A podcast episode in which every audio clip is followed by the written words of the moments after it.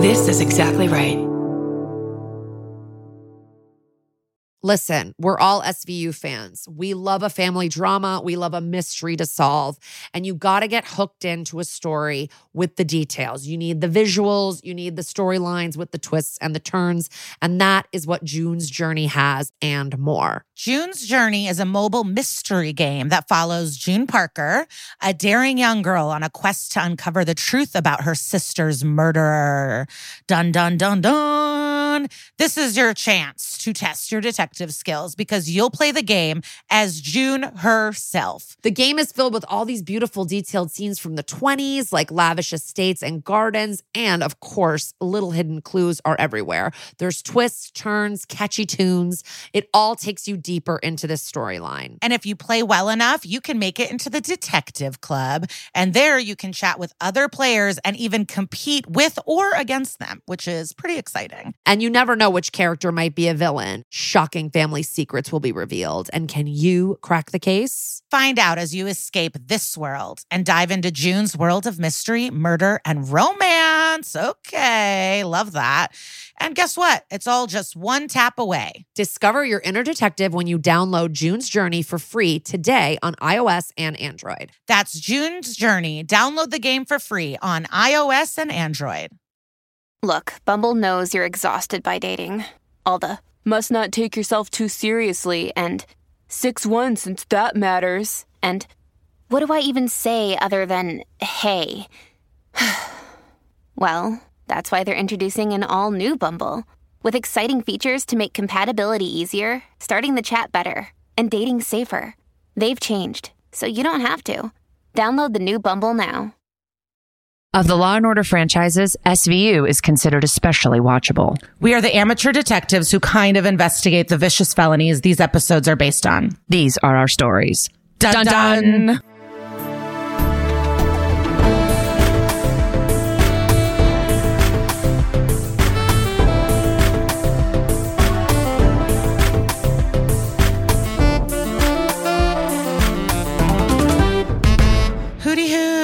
Welcome to That's Messed Up an SVU podcast. I am Liza. And Should I I'm not have done that? And Why did you pause for so long? Is it because I said hooty hoo? I think we're on a lag. Like, I think we're lagging because of hotel internet. So, We're on the Hyatt internet. we are in Cleveland. The wide release is on Halloween. Spooky boo. Um, oh my gosh, happy Halloween, you little, you little Dick Wolf babies. I hope everybody had a, I hope everybody's wearing a Rollins or Olivia Benson inspired costume, or I don't know. Maybe you're the Q tip guy from that episode. I would love some deep cut Halloween costumes. Let us know, guys. yeah, tag us in your Halloween costumes if you're doing any SVU stuff. People have come to our live show dressed as people from the show, and it's usually a really big treat. For us. We get really excited. What I'm not excited about, Yeah. We get a lot of Amanda Rollins because I yeah, think there's a lag. I think everyone, I think we put out a really high quality product, and maybe this will be weird for them, but we're women on the go. I don't know. We're in a Titanic looking hotel. but last time we were on the other side of the hotel, and it was such a far walk on the cart, and I'm so glad we're above the lobby. I feel blessed. Yes, I remember. I, we're down. We're right down the street from the presidential suite, and I'd love to know. We're down the hall. I'd love to know what it looks like. I'm hoping to get a peek. Yeah, I noticed the presidential suite sign as well, and I went, "Oh, I want to know. I want to know." But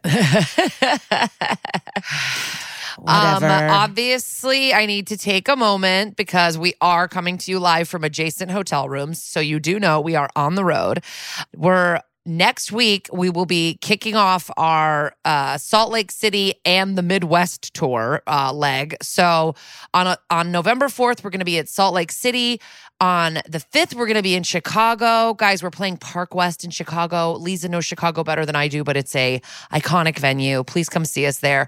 Then we're doing Madison, Minneapolis, Milwaukee, and St. Louis. Um, all in a row in that uh, week of of November. So please come see us. And then Sacramento, we're coming to you in mid December, and New York. We added a second show, babies. Our six o'clock show was basically sold out, and then our nine o'clock show has been added. So let's close the night with another full house. Come see us in New York, and then yeah, Philly on the seventeenth, and we haven't announced it on the pod yet, but it's been on a little bit on social media. We are going to be in Seattle. We're coming back Seattle to uh, the the Wet Comedy Festival. I believe it's called, which makes sense because Seattle is damp. But um, I believe our show is on um, Saturday, the 6th of January. But that's all going to be on our Instagram and our That's Messed Up Live.com website where you can get tickets for all the shows I just mentioned. So coming to you, come see us. I saw the January 6th of it all because I'm doing stand up that night too. And I, uh, the f- big flyer says January 6th. And it does have name recognition. I wonder if it'll prevail like 9 11 or go with the wind. But yeah.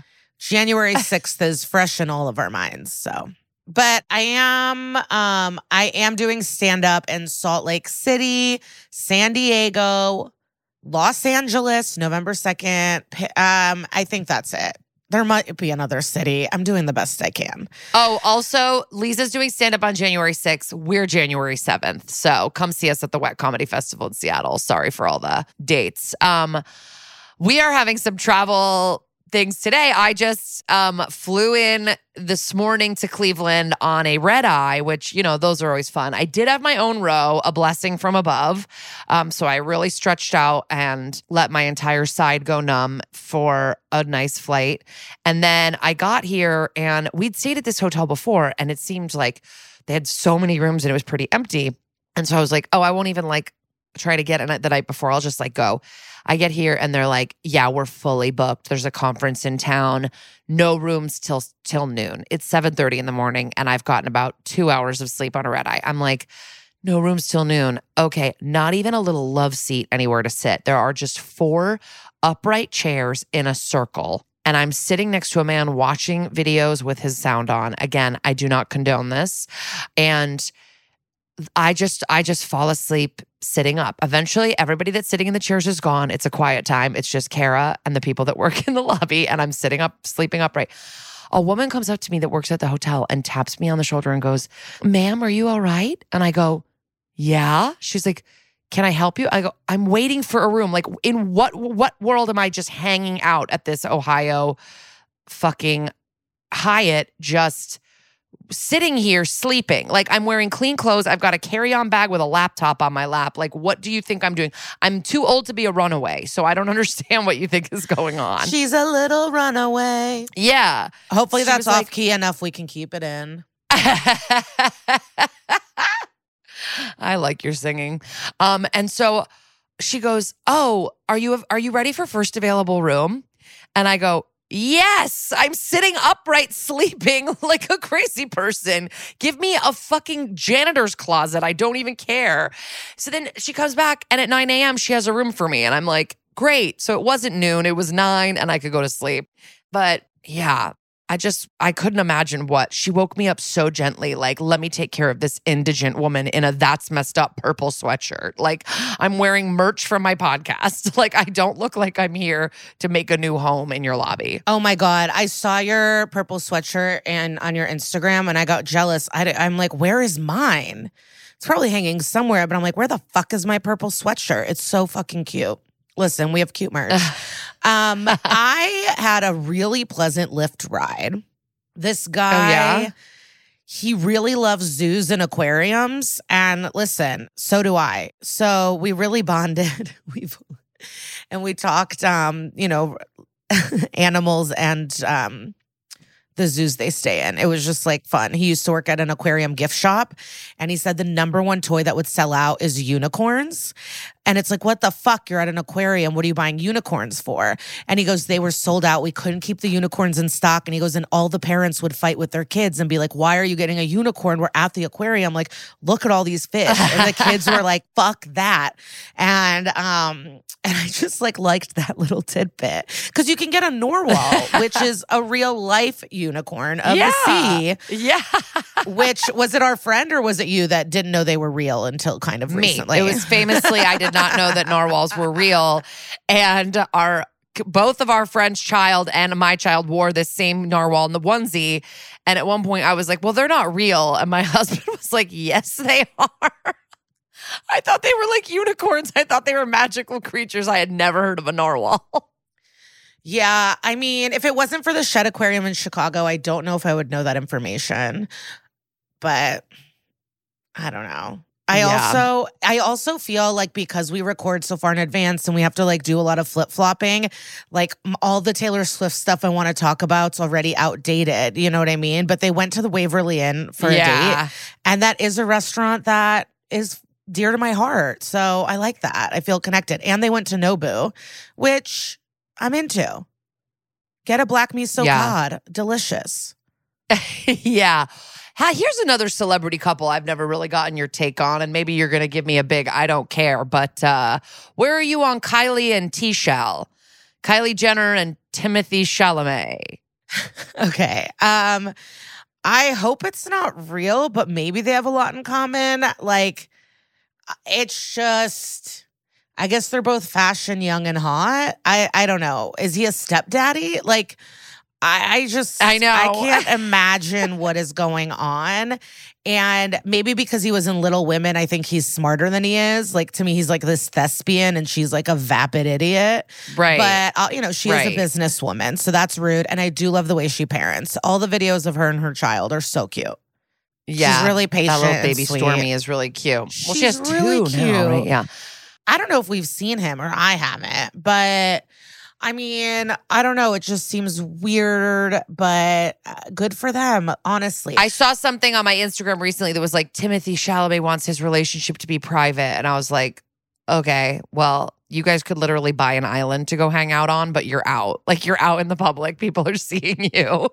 But uh, it's a, it's a wild relationship. I just didn't think any of the Kardashians would be banging Oscar nominees. I didn't think. what are you talking But about? the world surprises you. What do you mean? I just feel they've conquered the NBA, they conquered music, and what's next? Yeah, you're right. Oscars. Acting was next. Uh, acting was next. I just didn't see it. I just didn't see it. No, what I want to know is let's say these are PR relationships, you know, like are they still fucking and it's fun and they have a vibe and they're in on it? Are they sitting in silence? Are they even eating dinner? When they're seen at someone's house, like w- what are they doing in there? Or do they just feed the the tabloids the stories of who slept where and they're not even going to each other's homes? Like I just want to know everything. And we do have friends that were at the SNL party with them. And I have to get some information. I'll get some intel. Yeah, like how real does it seem? And I don't care either way, but I, I do care. I'm also so behind on Bravo. It's sick. It's sick. Listen, well, let's start. I'm do we have a I'm so great- behind. I'm seeing memes. I'm seeing memes of the finale. You guys are writing, going, I can't wait to hear your guys' take on the finale. Haven't watched it yet. It's so sad. I mean, by the time this episode comes out, I'll obviously have watched it. I can't make it till Halloween, but No, but they're probably going to hear about it on Christmas. Like Christmas will happen, and you're like, wow, you're talking about the finale of RHONY. Cool. Um, wow, Cleveland looks beautiful out the window. Wow. I can't wait well- to close this, the shutters and sleep. block out the light of Cleveland. yeah. And eat my little snacks that my mom packed me. oh, not to be a downer, but this is our first um, episode Oh, since yes. the the amazing Joanna Merlin passed away. She played Judge Petrovsky. I tried to find the email where she passed on our podcast, but I can't find it. But obviously, I do remember that she said, uh, sounds fun, but not at this time or something like that. So I like the idea that she even knew our podcast existed and thought it's quote unquote sounded fun.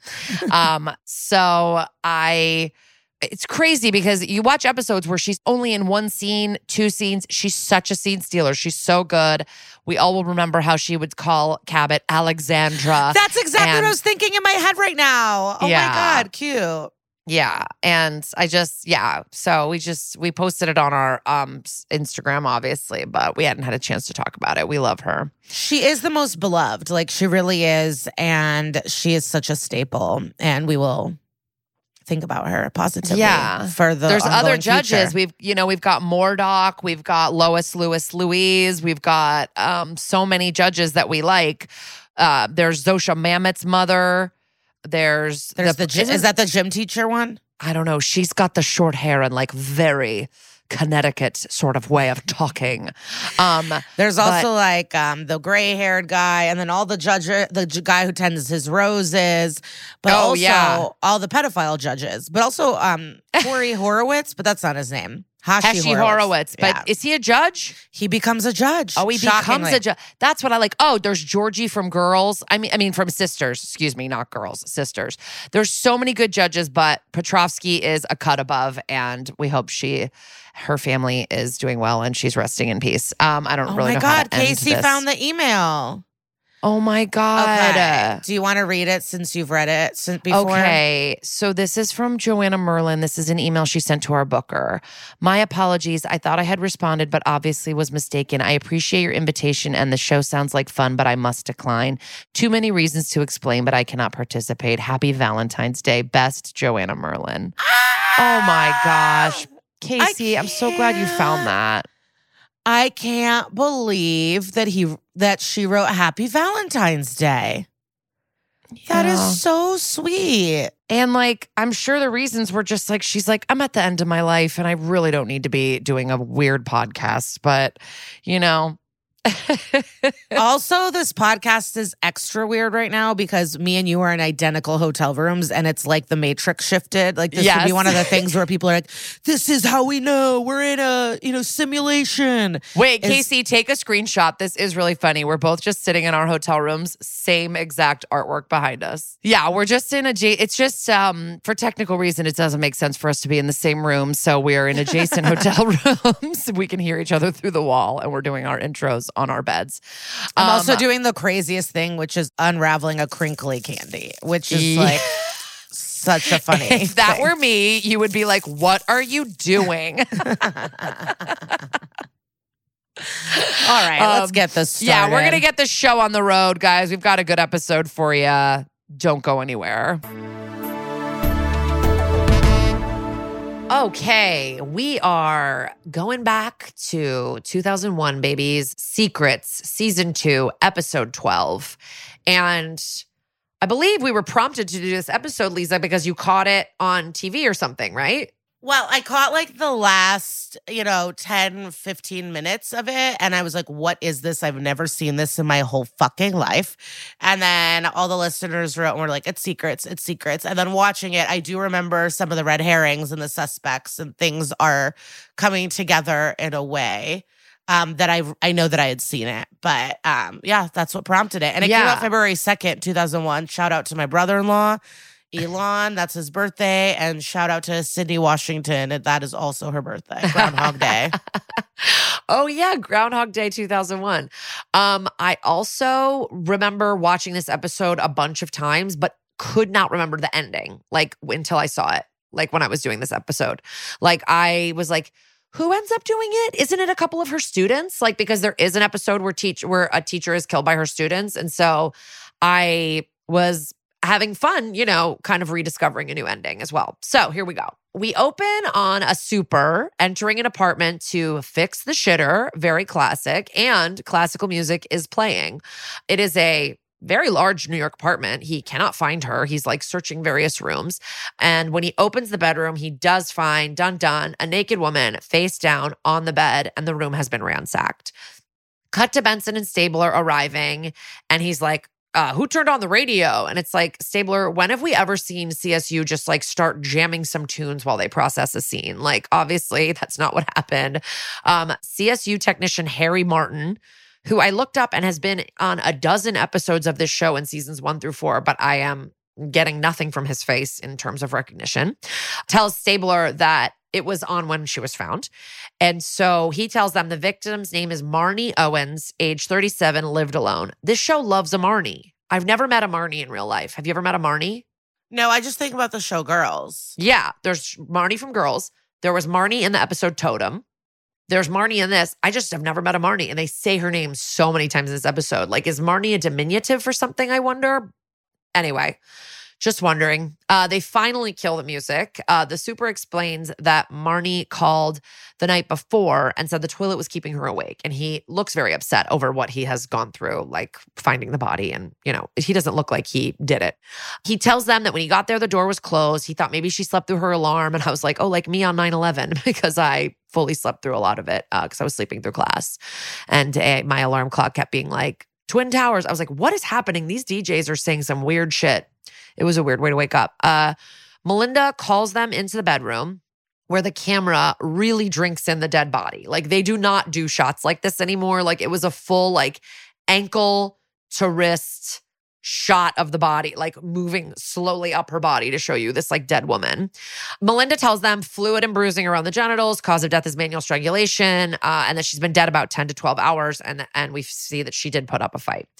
We'll know more after the autopsy, as always. We always know more after the autopsy. Michael Baden. Suddenly, the phone starts ringing, and Stabler's like, nobody pick it up. And she goes on the answering machine. This is Marnie. You know the drill, which is kind of funny way to put on your answer. Very not like 90s way to put uh, leave your answering machine. A woman on the answering machine says, "Hi, it's Ruth. It's 10 a.m. We're starting to worry. Call us." And the caller ID says NYC Schools. So Elliot clocks that the wall behind her desk is covered in awards for being the world's best teacher. And then Stabler goes, "School's out."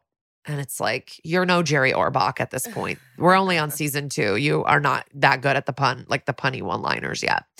So now, top of Act One, Cragen can't believe that this woman survived teaching in one of the city's worst high schools, but isn't safe in her own apartment. And I guess he just thinks it's crazy that a student didn't kill her. Like, I don't know. That just seems like it's not really related. Um, but no doorman, no forced entry, no boyfriend. The dining room was set up like a classroom. She seemed like a dedicated teacher. The super has a clean record and an alibi, and he looked sad. So that means he didn't do it. They found a half empty bottle of Prozac, and that becomes a huge part of the episode because, like, I guess medication for mental health 20 two years ago was not as commonplace because everybody's very like the Prozac, the Prozac the whole time. And uh, somebody says if we had her job, we might all be depressed. I forgot, probably Stabler. Yeah, uh, but it's like you do work at SVU, yeah, sir. I bet a little antidepressant would help you forget about the like toddler you just found dead last week. But he refuses to go to any therapy, so he'll never get any medication. She doesn't have any therapy appointments in her date book, just tutoring appointments. And the last one was Ethan Chance at six o'clock the night before. So Cragen sends Benson and Stabler to the high school to find out what's up. And I bet Stabler knows exactly where they were going and knows a shortcut to get there because he is an encyclopedia of New York City schools. At Douglas MacArthur High School, Benson and Stabler are walking and talking with the principal, who's like, Oh my God, Marnie was so special.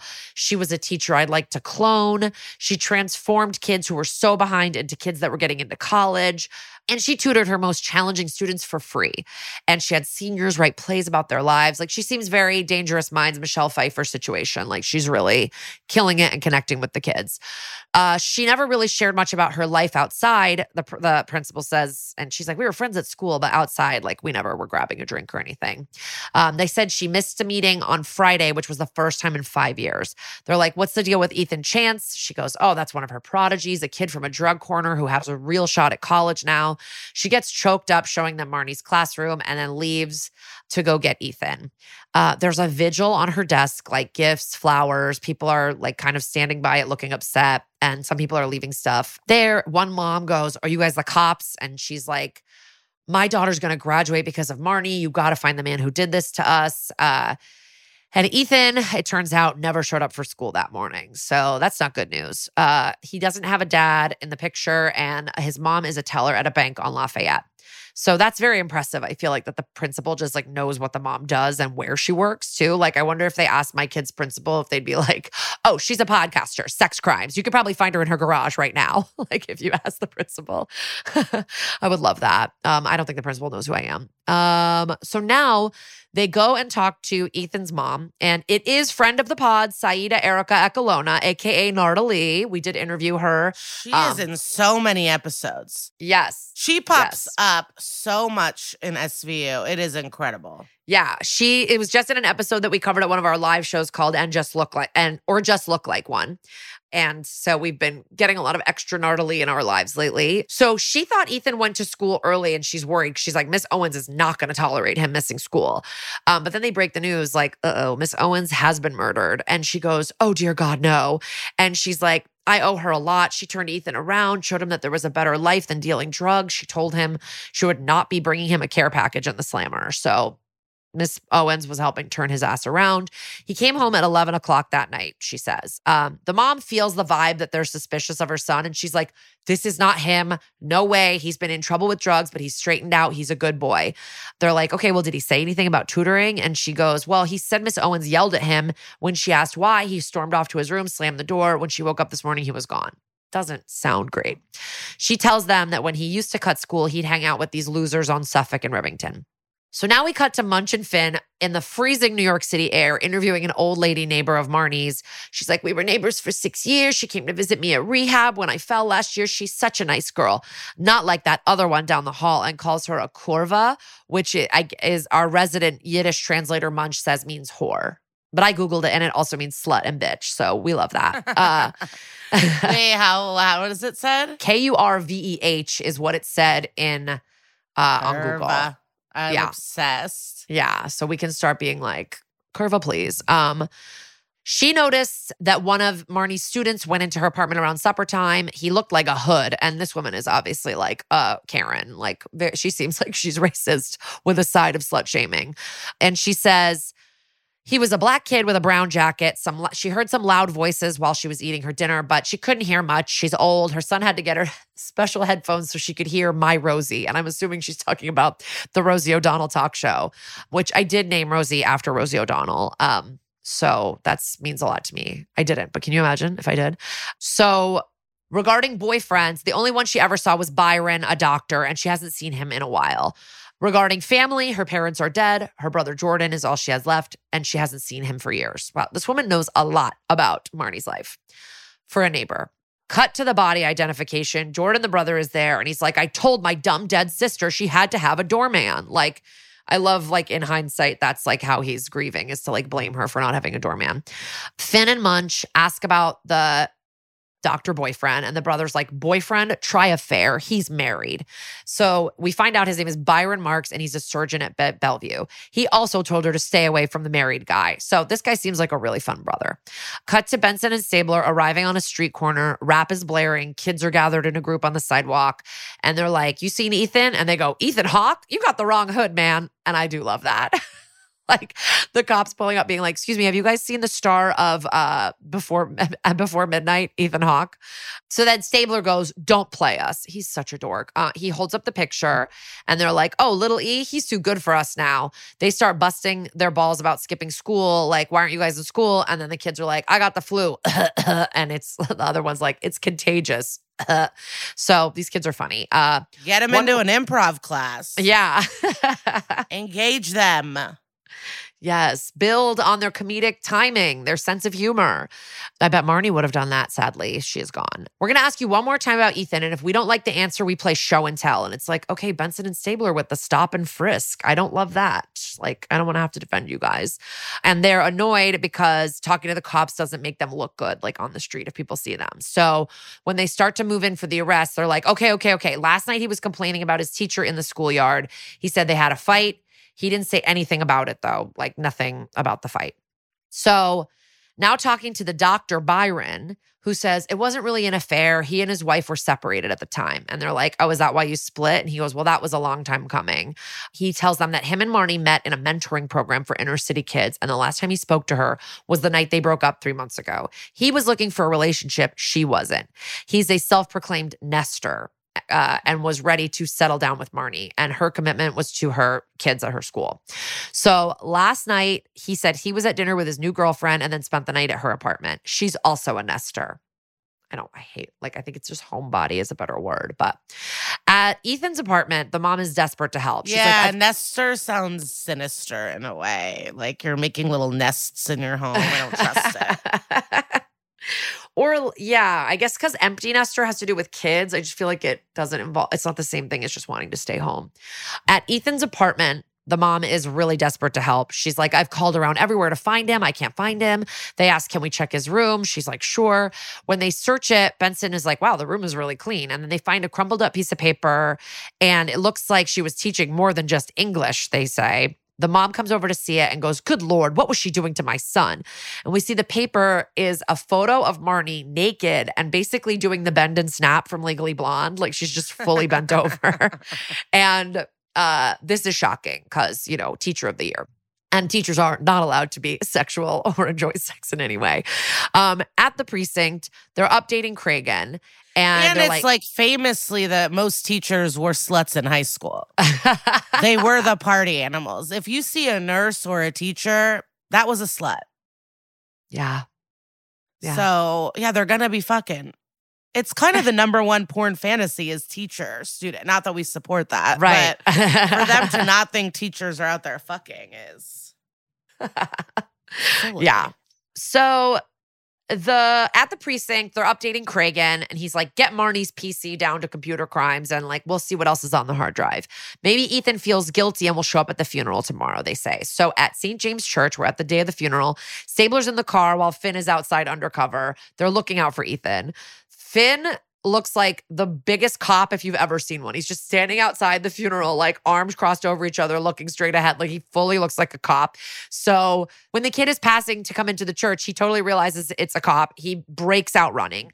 We hear screeching tires, sirens. Benson starts booking after him on the street. So does Fin. They finally grab him. Fin slams him against the wall and is like, That's for making me run on my bad knee. And I I love that there's extra anger because he's like, I got a I got a bum knee. He says, I didn't do anything. And they arrest him and said, Your mother's looking for you. So that's the end of act one. In interrogation, they ask, Why did you run? And he's quiet. He doesn't answer. And They this slap- guy, his photo is like the main. That's the Hulu photo. I feel. Like Oh, I've seen this man's face so many times. That's when it all clicked. When I saw his face, is when it all clicked for me. Like, okay, I've seen this, or just the thumbnail over and over again. Who knows? Yeah, yeah. I saw a thumbnail of like a season two episode the other day that was Amaro and Rollins. I was like, this is a mistake, Hulu, but we've caught their mistakes before, much like how they misnumber all of the episodes. Okay. So they slap down the naked picture of Marty in front of him. And then Fin goes, When did you two start knocking boots? And Ethan's like, What the fuck? What? And he feels bad because the last time he saw her, he said he called her a whore. And then he's, but he's not like talking or giving them information. So Fin pulls him aside and goes, Here's the deal, dude. You were the last to see her. You've got this picture of her. You ran. This all looks really bad for you. Give us something or you're fucked. And he goes, I didn't like have that picture. Little Camp gave me the picture. And they're like, Who's Little Camp? And it's Marcus Cole. He said he found it messing around on the internet and that Miss Owens was advertising for sex. Marcus said he was going to spread the picture all around school because Miss Owens was on him about cutting class and not doing his work. So he was going to like revenge shame her. Um, and at the tutoring sesh, he showed Miss Owens the picture trying to warn her. Then she starts yelling at him like it's his fault and tells him to get out. He denies doing anything wrong and he says he was just trying to help her. He went back the next morning before school to like apologize and he saw cops all over her place and he asked somebody in the crowd what happened and they said, "Oh, a woman was murdered on the third floor, a teacher." And he's really sad because he's like, miss Owens never judged me. She said I could be something and I called her a whore, and that's like the last words I said to her. So he's sad. And Benson's like, Did she ever touch How you? do and you he's even like, act? Like a student called you a whore, it'd be like, uh, okay, what? That's Yeah. shocking. I'm shocked. Yeah. Benson asks if he's if she's ever touched him. It's like Benson, I don't know. I don't know. It seems like a weird question after all of like we've already established that he's like, wait, what? Nothing happened. And he goes, She never laid a hand on me. So coming out of that interview, Fin believes Ethan. And they're like, okay, what's the story with Marcus Cole? Stabler looks at the file and goes, Well, well, well, if it isn't flu boy. So it's one of the guys from the corner who was cutting school going, I have the flu. One of our comedians. Uh, they bring him in and he's lax. He's funny. He's been on this stage before and he's like, Oh, yeah, I found the picture online. I didn't make it. I'm just a consumer. And he didn't like her because she wasn't going to graduate him. And, uh, Stabler leans in and like whispers, the close talker that he is, and he goes, Newsflash, you got to show up to class to graduate. Like he's so crazy how he tries his intimidation tactics. And he's like, Yeah, but I wouldn't kill a bitch over fucking like not graduating. Like that's not my thing. He says, I'll take a blood test. I'll take any test you want. So on the other side of the glass, Cragen's like, well, that was too easy. It's probably not this guy. Munch says that Marnie didn't have any Prozac. We're back to the Prozac. I don't know where Munch is like, Marnie didn't have any Prozac in her system, according to the tox screen. What's going on? They're like, what about the brother? Let's check him out, pay him a respectful visit. Meanwhile, at Computer Crimes, we've got our old pal Deirdre Lovejoy as the actress, and she was recently the doctor who on Born Psychopath, the kid fooled her into letting her out of the psych hospital. She's like, he's reformed. I don't know what to tell you. Not psycho anymore. Turns out he was. Uh, she says the history on the computer looks like a bad porno flick. And she's like, okay, so she ran the ad on this website and Elliot goes, the Love Studs website, which is spelled L U V studs. And I love that. And it is another entry into the bad website hall of fame that we are, we know about on SVU. Like, I just cannot believe websites used to look like this. And this is where Marnie like advertised herself. Uh, and she, the Deirdre Lovejoy goes, Welcome to the red light district of the new millennium. And they're like, I don't understand. We see this huge page of Marnie in various bend and snap poses, and her name is right across the top, Marnie. Like, it seems pretty easy to just be like, Violet, you know, like change your name. Uh, especially, it's like I know teachers that don't have public Instagrams, you know what I mean? Like of them on their vacation. So to go on like a full sex website and be like, my name's Marnie, here's my full face is wild. And the advertising like slogan on her page says, Hot babe looking for 10 hotter guys. I can take you all at once. And then the computer nerd lady pulls up the chat history from the last month. So Fin and Munch now, meanwhile, are at the restaurant of Marnie's brother to get answers. And uh, they're like, Why was your sister on Prozac? And he's like, Well, maybe the shrink I sent her to prescribed it.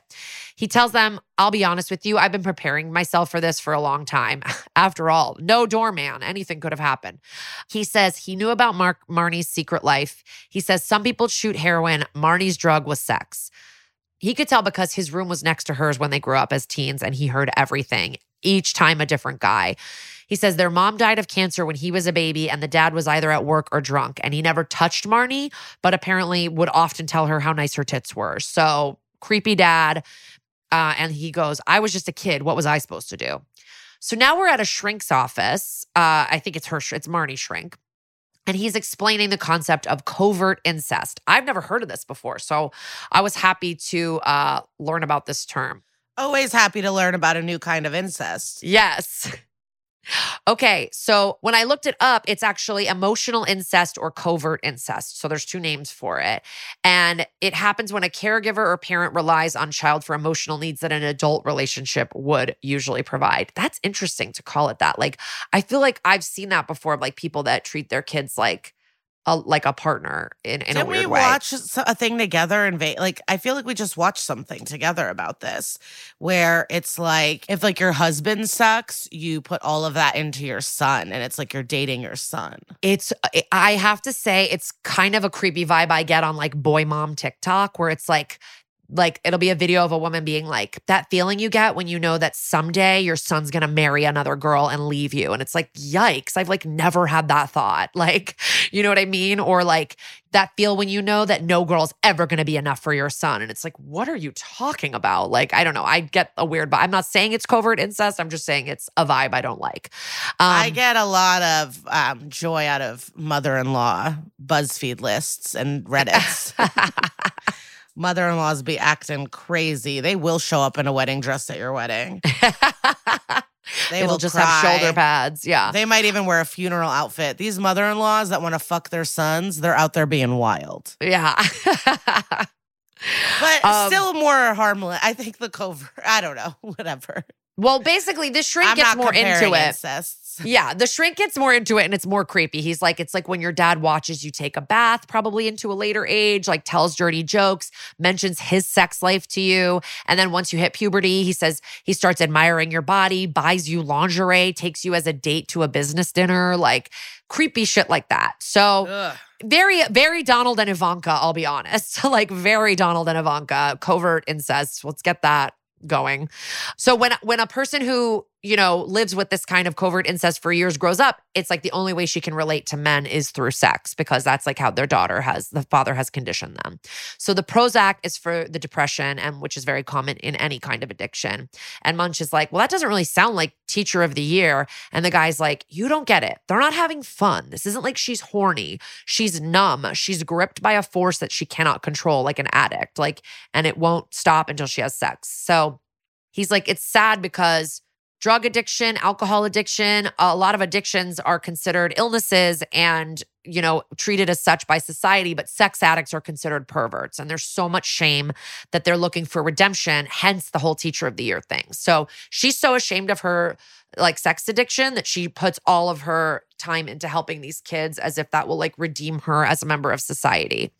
And it's surprising she was able to keep the secret for so long at this school. Um, coming back into the precinct, Munch is telling this wild story to Fin about how once in Baltimore, he came to the office and everyone was staring at him. And it turned out his ex girlfriend had an exhibition across the street and it featured a huge painting of him during his free love days naked. And it was on display. And I guess everyone from his job had gone to see the art exhibit and then was looking at him weird. Such a strange story. And Fin goes, serves you right for posing nude. And Munch is like, oh, come on, you must have some innermost secret. And Fin goes, deadpan, I'm a Republican. And I mean, this was many years, I feel like, before Republican was a full slur that it is today. And I I don't know if I believe it. Like, do you think he's kidding or do you think he is? This is so tough because obviously, I'm like, there's no fucking way you know he voted for like I don't I I see Fin voting for Clinton. May and Gore. I just don't see Fin, but I also uh, you know, he's a contrarian. He yeah. likes to he likes to be um what I'm trying to find an example. I do find it hard to imagine Fin clicking it for George W. Bush, but who knows? It is hard. I because but I see him being like, my money's mine. I don't want to pay tax. You got to do it. But yeah, he yeah, works in this industry, so he like knows the importance of social services and like community. So I'm just hoping it's a joke, but I could see it. You know, I could see him liking Candace Owens, unfortunately. Yeah. Unfortunately. Yeah. He's definitely listening to her podcast. Um, so anyway, they find out that there's 160. Because remember, he in that one episode where he was like, "Why are we helping immigrants when we have people here that need help?" Like, fuck that. Like, I could see yeah, him wanting to build a wall. Yeah.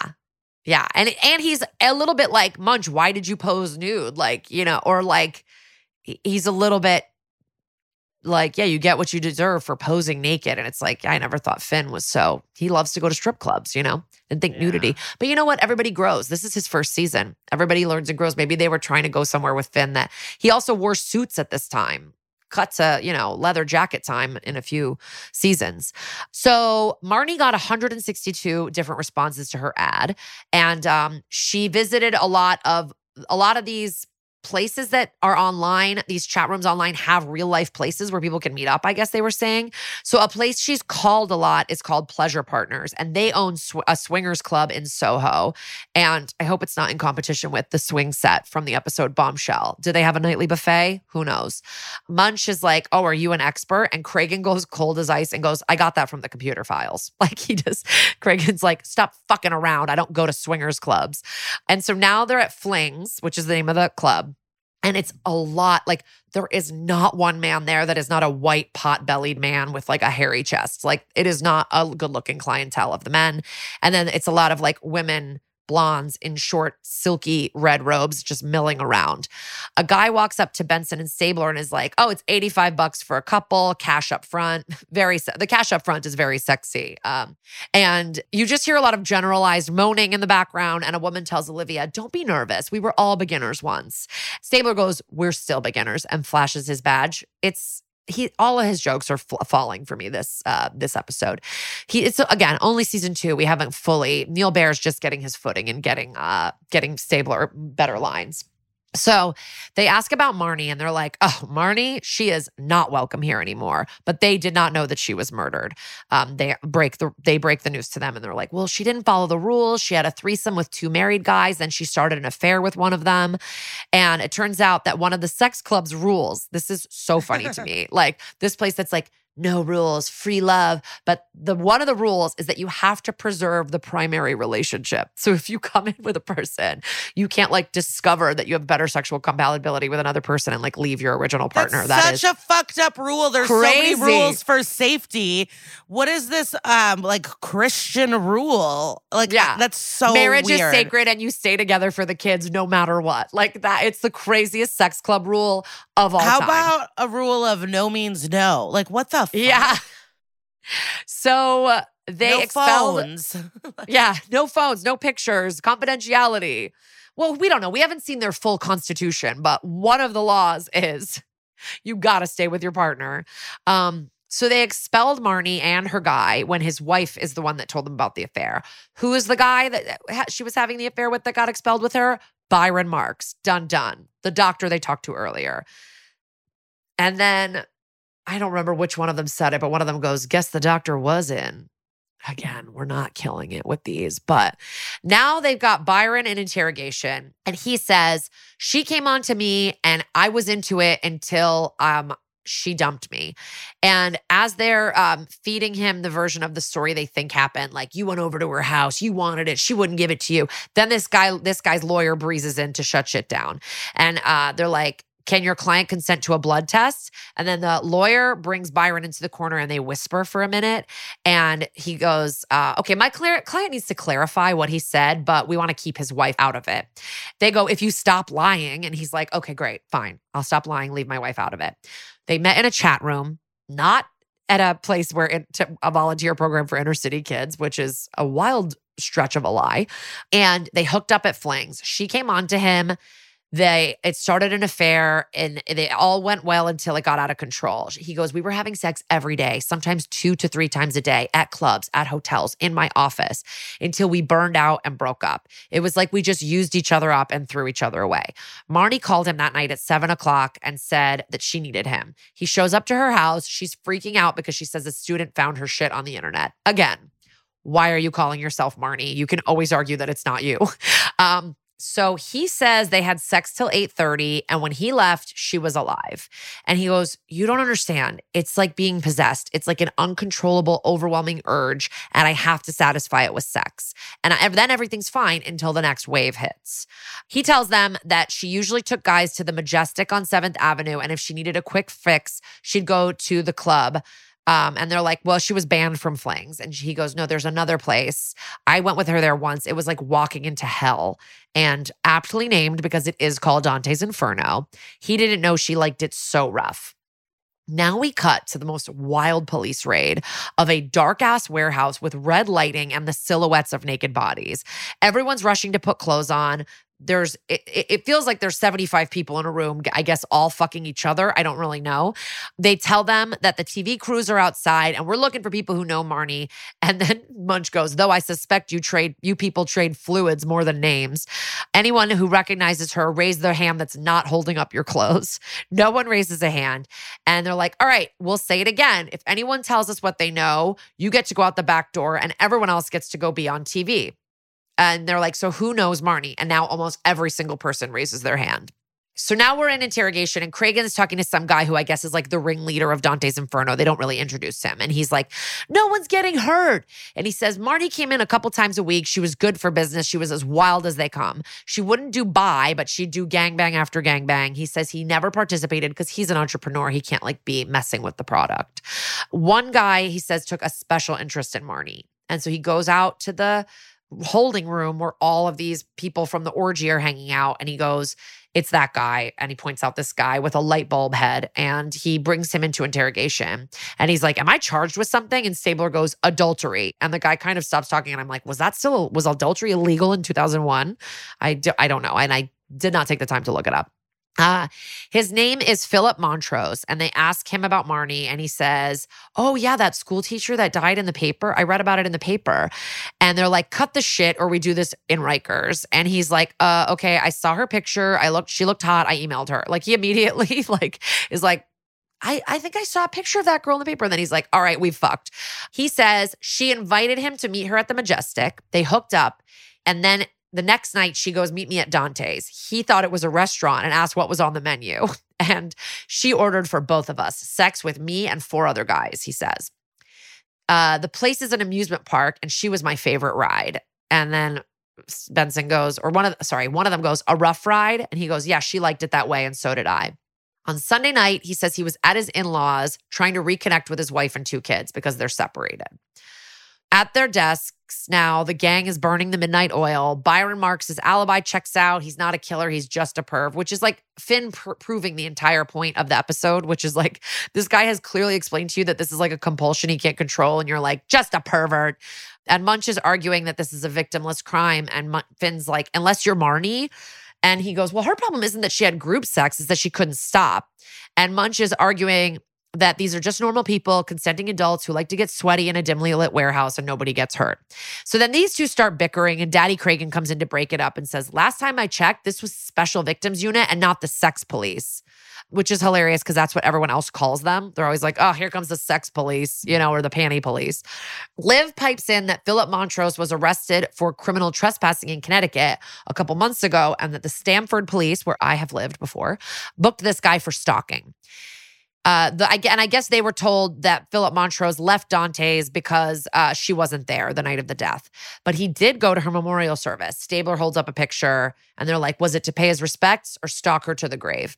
So now the cops are talking to Montrose again, and he's like, so what? I went to the service. Like he had, we had a great time together. I'm gonna miss her. Uh, and he says the Connecticut thing was a misunderstanding. And Stabler points out most stalkers only stop when they've found another target. And he's like, she wasn't only my favorite ride. She fucked every guy in that place. I'm sure a lot of people loved like h- hooking up with her. And uh, he, they go, well, we checked on your alibi and your wife hasn't seen you or your child support in three weeks. Why would you give the cops a fake alibi? And he goes, she'll say anything to get back at me. And then he gets back to work because they're like at his workplace or like supervising a construction site or something. Benson remembers that Ethan told them someone at the building told him a woman was murdered, and maybe that was Montrose. This is a wild stretch in the plot. At the high school, they're showing a picture to a security guard at the school, and he goes, Yeah, I booted that guy from here twice the other day. He claimed he needed to use the restroom. Who pops into a high school to use the restroom? like the guy goes, yeah, go to the restaurant across the street, weirdo. And then he came back 30 minutes later and he saw him trying to try the gym door. So they're all discussing it and they're like, Marnie might still be alive if she just called the cops. But then her secret gets out and her career is over. She was afraid of being judged and she was right. I mean, the cops themselves are judging her. They show the picture to Ethan of Philip Montrose and he goes, Oh, yeah, that's the guy in the crowd who told me that Marnie was murdered. So they knock on his apartment door with a warrant for a search and a warrant for his blood. And he goes, I'm calling my lawyer. But then Fin finds his stalker scrapbook. Lots of pictures of Marnie with a telephoto lens. And Philip has like a busted, like, look on on his face. Now we're at Rikers. The lawyer is arguing with Cabot that the scrapbook proves nothing. Cabot's like, LOL, your guy looks like a freak. It um, proves something. It proves something. Yeah. And Cabot's like, this is actually just going to make my case stronger. And the lawyer's like, Marnie makes Casanova look celibate. This, uh, and they're like, this doesn't look good for him. The scrapbook, other victims of stalking, witnesses that put him at her apartment the morning after her death, you know? So we cut to court. It's a grand jury hearing, and Ethan is testifying about his run in with Montrose outside of Marnie's apartment building that, that morning. He says that this guy told her a woman had been raped and murdered, a teacher. And I think actually says raped and strangled because that's like an extra, the cause of death is like an extra detail. Cabot points out that Philip Montrose revealed a detail of the crime that only the police or the killer himself would know. And then a man walks in while Cabot is talking to the grand jury and whispers in her ear, and then she excuses herself. Outside, Montrose is with his lawyer who says Montrose wants to make a statement to the grand jury. And uh, this guy who's playing his lawyer is Jeff McCarthy, who's playing attorney Math, defense attorney Matthews, and he looks familiar, but I looked him up and it's nothing I've seen.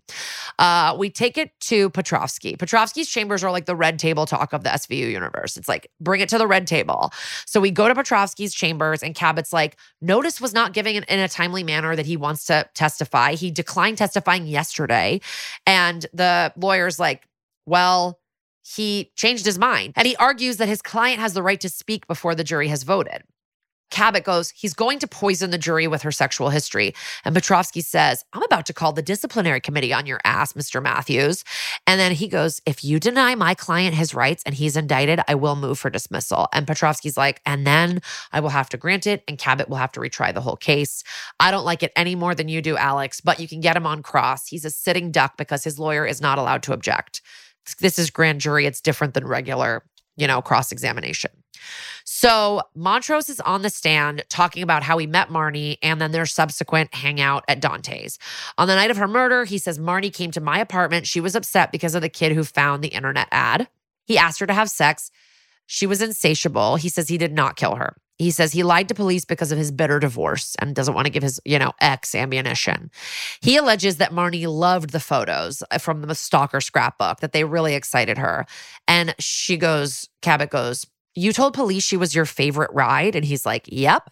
And he says the only reason he knew she had been strangled and raped is because someone else at the crime scene told him about that. Like, how do you think I found out? Someone else told me. It was just a little game of telephone.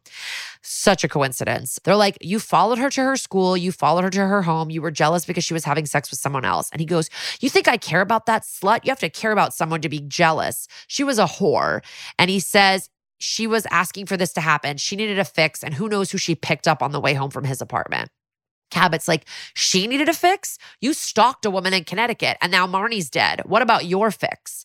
And then they kind of focus in on him and he looks guilty as hell and silent. Cabot goes to talk to Cragen and she says that Montrose put Marnie's sex life on trial. And Cragen goes, Yeah, law isn't always about justice. And she goes, Who let you in on our dirty little secret? And Cragen goes, All the Marnies who came before. So Cabot's like, I think he's going to beat this. Fuck. And Cragen's like, I don't know, girl. I think you're killing it. And I'd tell your ass if you were fucking up. So cut to the results getting handed to, to Cabot in court. It, it, there is an indictment. That's good news, but it's not murder two. It's manslaughter one. The jury just couldn't get past her sex life, it seems. So he won't get life, but he'll get 15 to 25 to sit around and think about what he's done. She goes, I'll take that. Stabler and Benson look bummed and they walk away. And then Cabot walks away. And then that's Dick Wolf, baby. What an episode! Love the ending. I don't love the ending. I, I, know. know. I wanted to. I want to see the guy like get hauled off to jail. Truly. Yeah.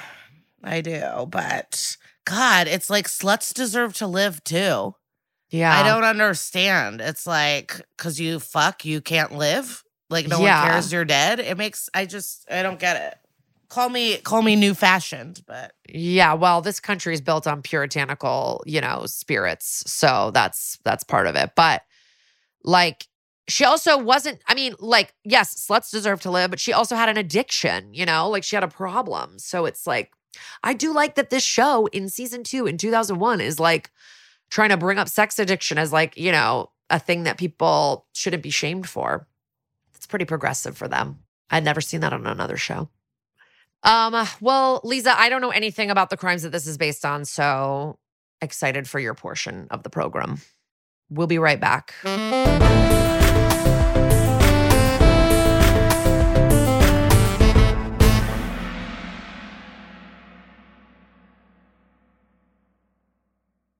Listen, we're all SVU fans. We love a family drama. We love a mystery to solve.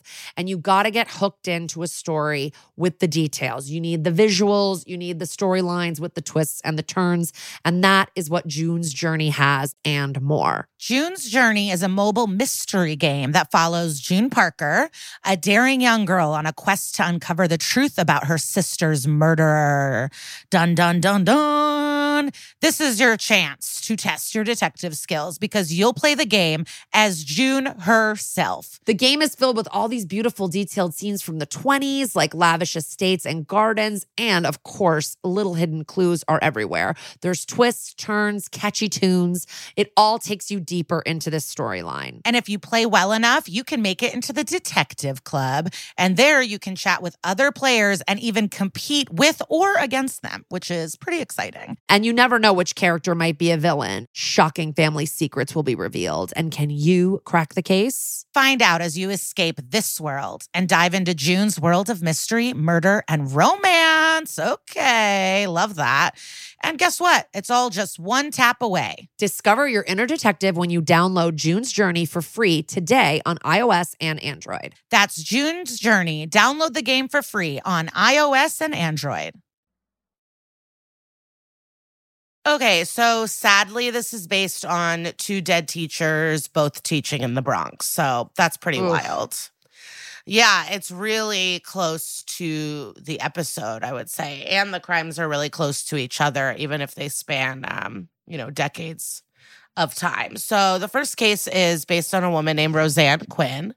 And she was a 28 year old teacher and she taught at um, a school for deaf children. And the principal of the school, Francis Wilkins, he said that Roseann was a very warm, outgoing person, and the children loved her. And she always made everything so interesting for them and so alive. She grew up in Jersey. Both her parents worked at Bell Laboratories, you know, kind of normal life.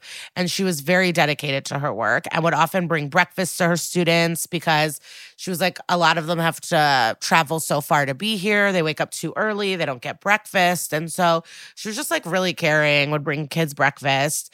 And um, a lot of the articles are from the 70s because this is when it happened. And it is such old timey language.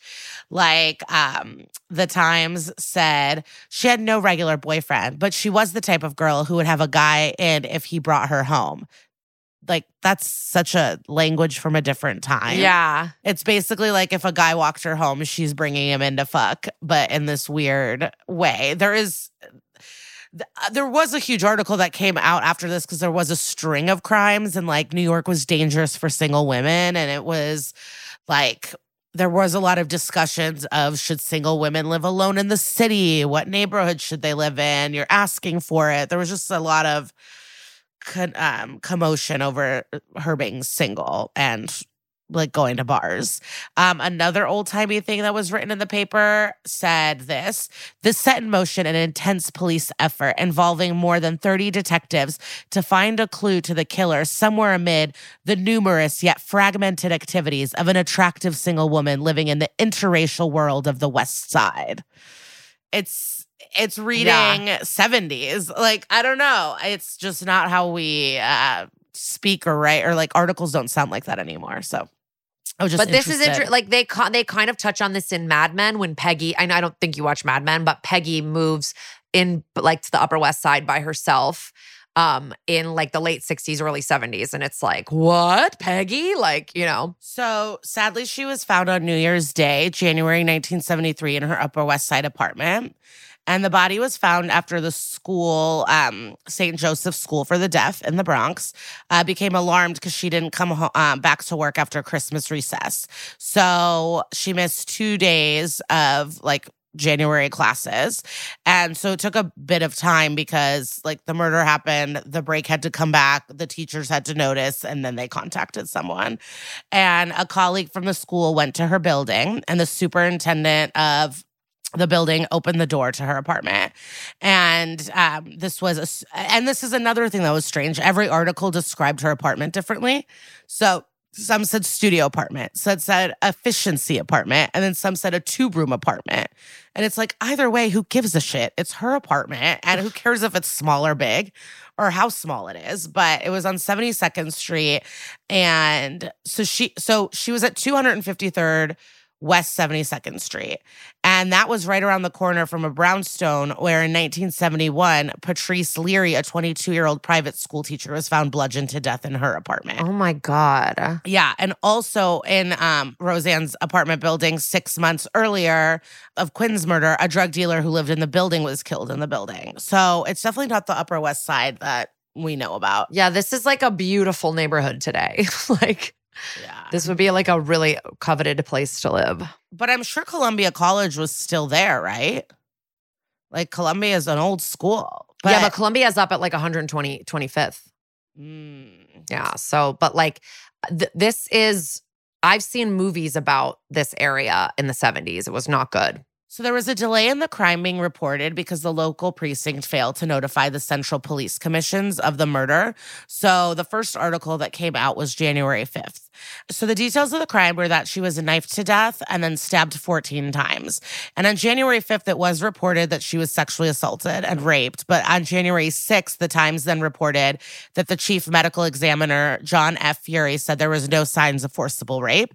She did have sexual relations within the 24 hours of her death, but there was no external or internal signs of force or brutality. So I don't really know what no one really knows what happened that night. Um also, and I don't really fully understand this, there was a hollow sculpture bust of a woman had been placed on her face. What? Right? That's fucking crazy. But do you think it's one of those things where the person like couldn't look at what they'd done, so they like covered it up or something? I don't know. I don't know. That's my Um, SVU pop psychology. and there was bruises on her face. The apartment was described as blood spattered by the DA Frank S. Hogan at a news conference. And at first, the police thought it stemmed from an argument, but they really had no leads. So they talked to about 25 of Quinn's friends and then close to 100 people in the area. 10 detectives went out into the neighborhood um, and just talked to everybody. She lived near a notorious drug park called Needle Park. Yes, and I know where this is because one of the movies that I'm talking about was called Panic in Needle Park, and my Jared made me watch it. It's some old '70s movie, and it's literally it's barely even a park. Now it's like a subway station right and if you ever get off the 2-3 train at 72nd street that's needle park right there. Now it's like flowers and like i've eaten levain cookies sitting there. It's like a lovely little place but like that's needle park. It's a very tiny like area Yeah. And I mean, yeah, seven the 72nd train stop. I think it's like the Trader Joe's is there. you know? Exactly. like very Exactly. Exactly. Uh, there's a North Face store. Like it's so nice. Like nice meaning not Needle Park.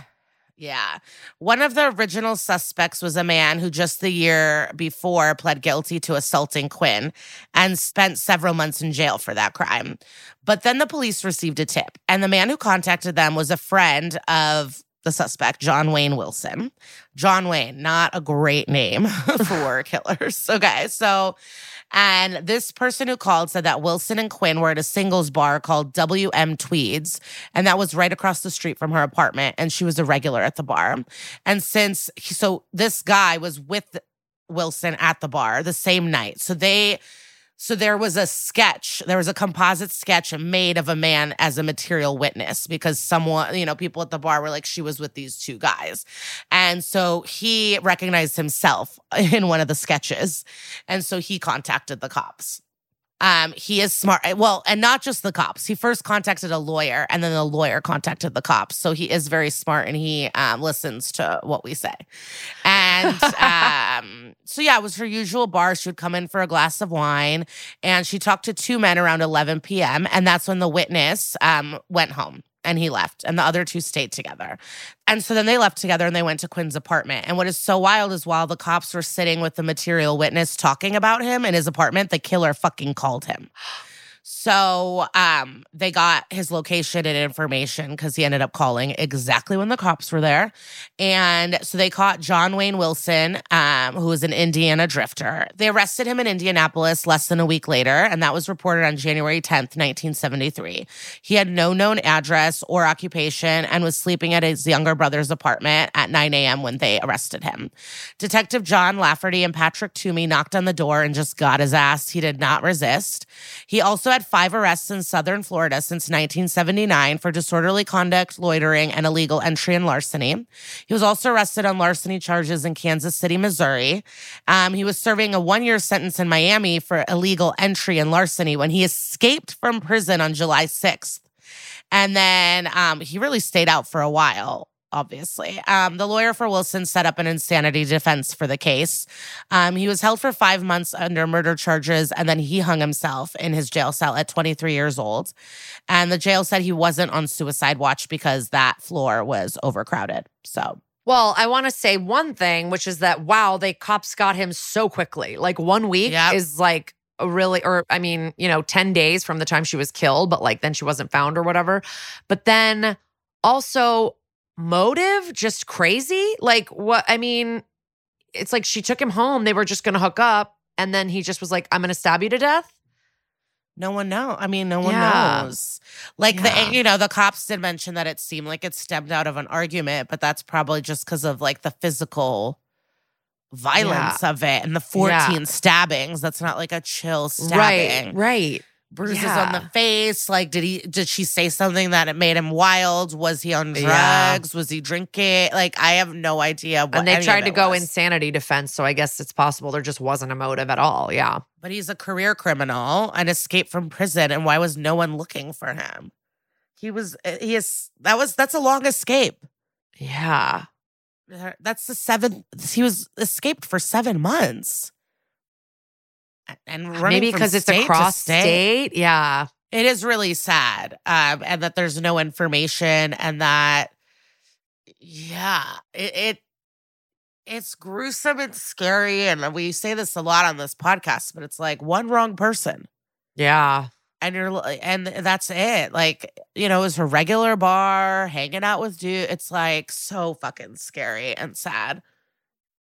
So this the next case is about Jonathan Levin, and he's another Bronx teacher, like I said, who was murdered in you know his Upper West Side apartment, Jesus. right? Um, and he was the son of the chairman of Time Warner, Gerald M. Levin, and Kara. Um, Jonathan Levin actually went to Trinity College. What? Yes, A fellow 19 a fellow bantam? Yeah, so in 1988, um, he graduated with an English and psychology degree. I wonder if we like ever had any of the same teachers. Like I wonder if he got a teacher really young that then was like old when I had them. Yeah. That'd be interesting. That would be crazy. Wow. Because I was an English major too. Wow. Um, yeah, so he did English and psych. Um, and then Jonathan chose to be an English teacher at William Howard Taft High School. So the kids liked him and he was praised with having an unusual ability to raise their self-esteem. Corey Arthur was a student in Levin's class, um, in his English class at the Taft High School um, during 1993 and 1994 school year. And he really took him under his wing. So one time in 1993, he actually wrote his teacher a thank you note calling him his true and only friend in the world.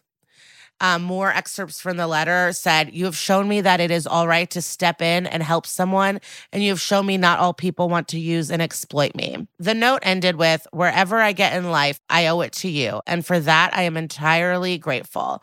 I am lucky and most happy to call John Levin my friend. Thank you. So, May 30th, 1997, Corey Arthur went to Jonathan's apartment to rob him. And this is the student that like wrote these letters that Jonathan took such interest in and was really putting a lot of time and effort into this person. And his wife said that he lived for these students and he responded to Arthur's phone call that night because of his selfless nature. Um, he cared about his students. So he got a voicemail from Corey Arthur and it was played in court, this voicemail. And the voicemail came in at 4.55 p.m. and it said, Mr. Levin, pl- uh, this is Corey. Pick up if you're there. It's important. So Arthur and his accomplice, Mr. Hart, attacked Levin and tied him up with duct tape, then tortured him with a knife, including three cuts across his throat, and then shot him in the back of the fucking head by his student. And they wanted his bank code and withdrew $800 at 5:15 p.m. And so he died at age 31 years old. And this guy is fucking rich. Like he comes from Time Warner chairman money. If you wanted money, he would have given you money. Like Yeah. you had to murder him. You could have threatened him. And legit, um, they think that Levin was alive in between. So they think that there was like stabbing, the tying up, the torturing. Then they went to uh, use the bank card. Then they came back and shot him in the head and then stabbed him in the chest, police say. And this brings up like there was an, you know, as much as with the Roseann Quinn case, a lot of articles started coming out about like single women and how safe are they. And then this was a situation where there was a lot of think pieces about how accessible teachers should be to their students outside of school. And it turned uh, Levin into a symbol of public service. Police released a photo of Arthur and an offer of an $11,000 reward. And this led to a call that gave up the location of Corey. In court, the defense tried to spin a drug storyline about Levin and that Arthur was there at his apartment that night because of drugs, but an autopsy found that Mr. Levin had absolutely no drugs in his body. Um, and that the two remained close and that Corey would never have killed his former teacher. This is the defense. They're like, absolutely, he would not do it. They argue that the cuts on Arthur had occurred when he tried to stop the accomplice from stabbing him and that this accomplice did everything. Prosecutors, however, said that Arthur and Levin had grown apart by May 30th, 1997, and that the former student took advantage of him to gain entrance into his apartment. And the prosecution pushed that he was actually the leader of the two. His fingerprints were found on the roll of duct tape, and his DNA was found on the knife used to torture him. Blood from Levin was found on Arthur's clothes. Uh, the gun that killed him was never recovered. They also argue that he would have had the most motivation to kill him since Levin like would recognize him. So it could have been a situation where maybe it was just supposed to be a robbing and then he's like, "Fuck, I don't want to go to jail. So let me murder my mentor." So, November 10th, 1998, Levin's 19 year old former student was convicted of second degree murder. The jury acquitted him for first degree murder, but they did get second degree. I, I don't know why. Um, I know his family was really upset why it wasn't first degree murder, but yeah. I guess they couldn't prove it. The difference is like, so murder one is automatic, like life, and then murder two is 25 to life. So it's still a hefty sentence. The jury deliberated for 11 hours over two days, but they rejected the testimony of the prosecution's lead witness, Carlethia Weeks. So Weeks was Arthur's former girlfriend, and she testified that he confessed the killing to her, but the defense uh, was like, "Oh, she has a history of hearing voices, and she's a Looney Tune," and so they didn't really take her seriously. Which, you know, we don't know. We don't know anything. So basically, the jury ruled that prosecutors p- proved that Arthur and the 26 year old co defendant, I'm not sure to say his first name, it's M O U N T O U N. So Mount Montoon, Montoon, Mountain, T Hart. I'm going to call him Hart. Um, that was the co defendant. Um, so basically, the jury ruled that the prosecutors proved that Arthur and Hart committed a crime that resulted in Levin's death, but could not prove that Mr. Arthur personally killed him. So torturing him until he gave his bank code and robbing him happened, and that led to the death. But shooting someone in the back of the head, like what the fuck? I, I really don't understand this jury. Um, Arthur was also convicted of two counts of armed robbery. When the verdict was read out loud, he shook his head and muttered to himself while everyone cheered and a few sobs from like a friend of the accused. Also, his mother sat motionless and his girlfriend did bust out weeping.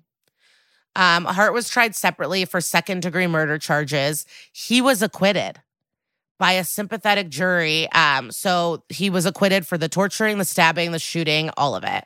The jury decided that he was too wasted to trust the 11 page confession he signed during an NYPD interrogation. The photo taken hours into his interrogation, he looked so fucked up that that photo is the clincher of why they did not believe the the confession because he was like high as hell and drunk. He said he's had four forties, a pint of cognac, smoked two huge marijuana cigarettes. I'm going to assume they were blunts. and um the so that happened the night like the cops arrested him. He was so fucked up that they made him sign something that he was not lucid enough to that this is the jury. And there was no evidence for Hart like there was for Arthur. There was no hair, no fingerprints, no DNA trace. Like there was nothing that linked Hart to the case, to the scene. Wow. Yeah. And so the Hart update that I have about him is from the New York Daily News, not the Times. So like I don't know. I don't know. Do we respect the Daily News? I, I think, I don't know.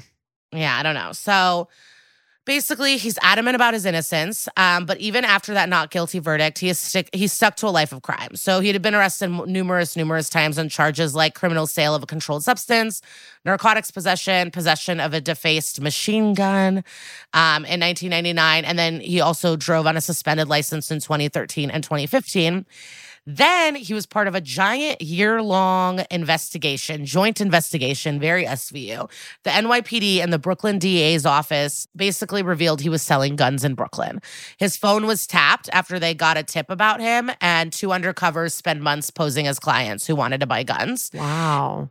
Yeah, and so they bought 44 weapons from him, and he was ordered um, to be held without bail on dozens of these charges. According to inmate lookup, he is still in custody for the criminal sale from firearms, which is a first uh, class B felony, and he got 15 years. And his earliest release date is going to be September 5th, 2033. Damn. Now, Arthur was eligible to go in front of the review board in 2022 for the par- for parole, but according to the New York inmate lockup, he is still in prison, and the earliest release date um, and parole interview that he's going to have is uh, February 2024, and that status was updated right when I was researching. So it's um, like as of September 2023, that's the status of where he is. Um, and then the Jonathan Levin Foundation was a nonprofit organization, was established after the murder, and it created a new media center and athletic field at Taft High School. Um, and then a nearby block was even renamed Jonathan Levin Way. The school, however, closed in 2008 and then transformed into a bunch of small specialized schools to meet modern career needs. And that media school did eventually close in 2016. So. Ugh. That is Wow.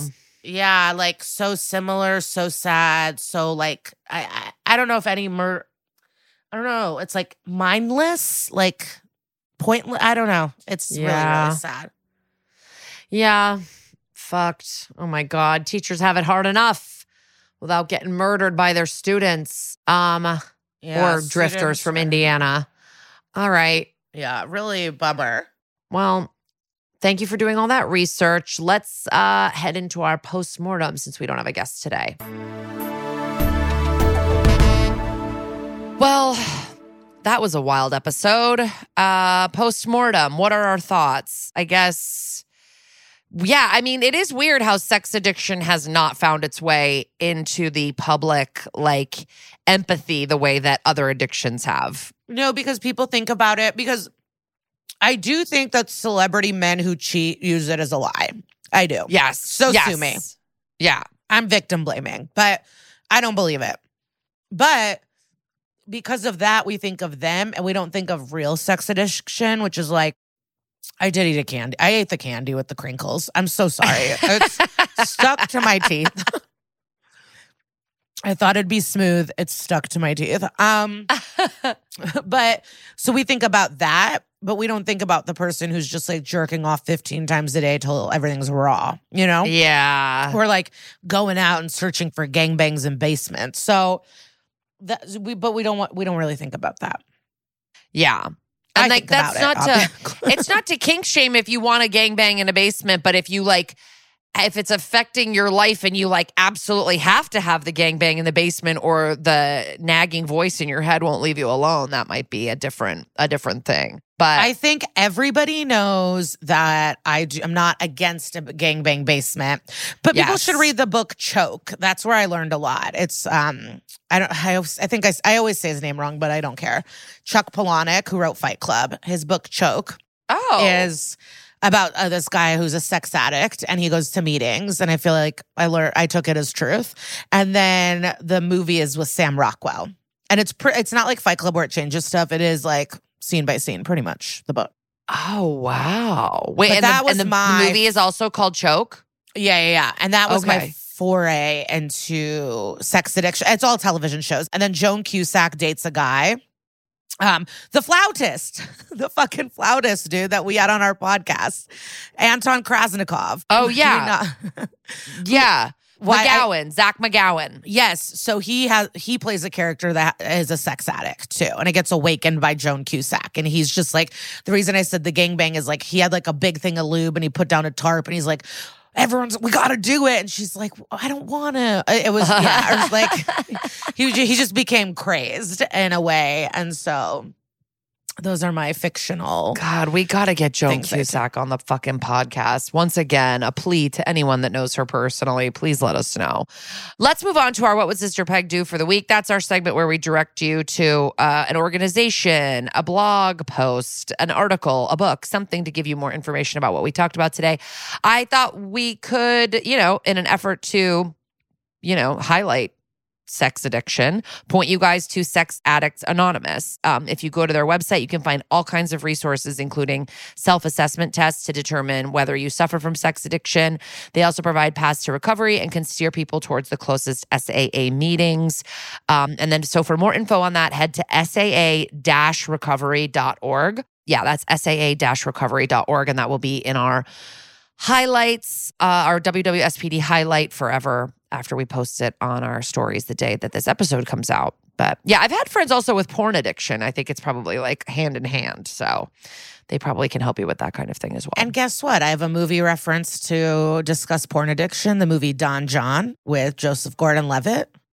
oh, It was really good. It's Julianne Moore, Scarlett Johansson, Tony Danza, um, Brie Larson, and I'm forgetting who else. Danza. Joseph Gordon-Levitt is like so hot in that movie, and um, he starts dating Scarlett Johansson, who's so hot, but she's disgusted that he watches porn. Oh. She doesn't want him to watch porn. She has other problems too. Wait, your Tony Danza reference just met, like reminded me that I've only watched like the first three episodes of And Just Like That, so I also have that to catch up on. the worst, the worst TV show I have to finish watching. It's just disgusting because it's so good.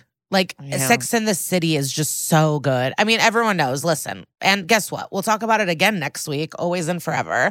Um, watch the episode Tortured, season four, episode 16, if you know what's good for you. Um, and if you want to, like, you know, you know, rate, star, all that stuff on the internet, you can, but we don't, you know, no pressure. so much pressure. Okay. Yeah, or send um, us. You could send us an email too at that's messed up podcast at gmail. Are you checking the email? Yeah. Oh my god. The other day I just checked the email and I responded to a ton of them. Wow. Because you know what? I was in New York. I was in New York and I responded to people. If you're if you know, you know, you're one of the people that I just responded to after nine months because I just hadn't gotten to check the email. And but there were other people that had written recently, so they got more prompt responses. And I just was on the subway in New York just banging out responses. Damn. I got to be away from my kids. That's the thing. Um, We'll all right, guys. We'll see you next week. Thank you so much for listening.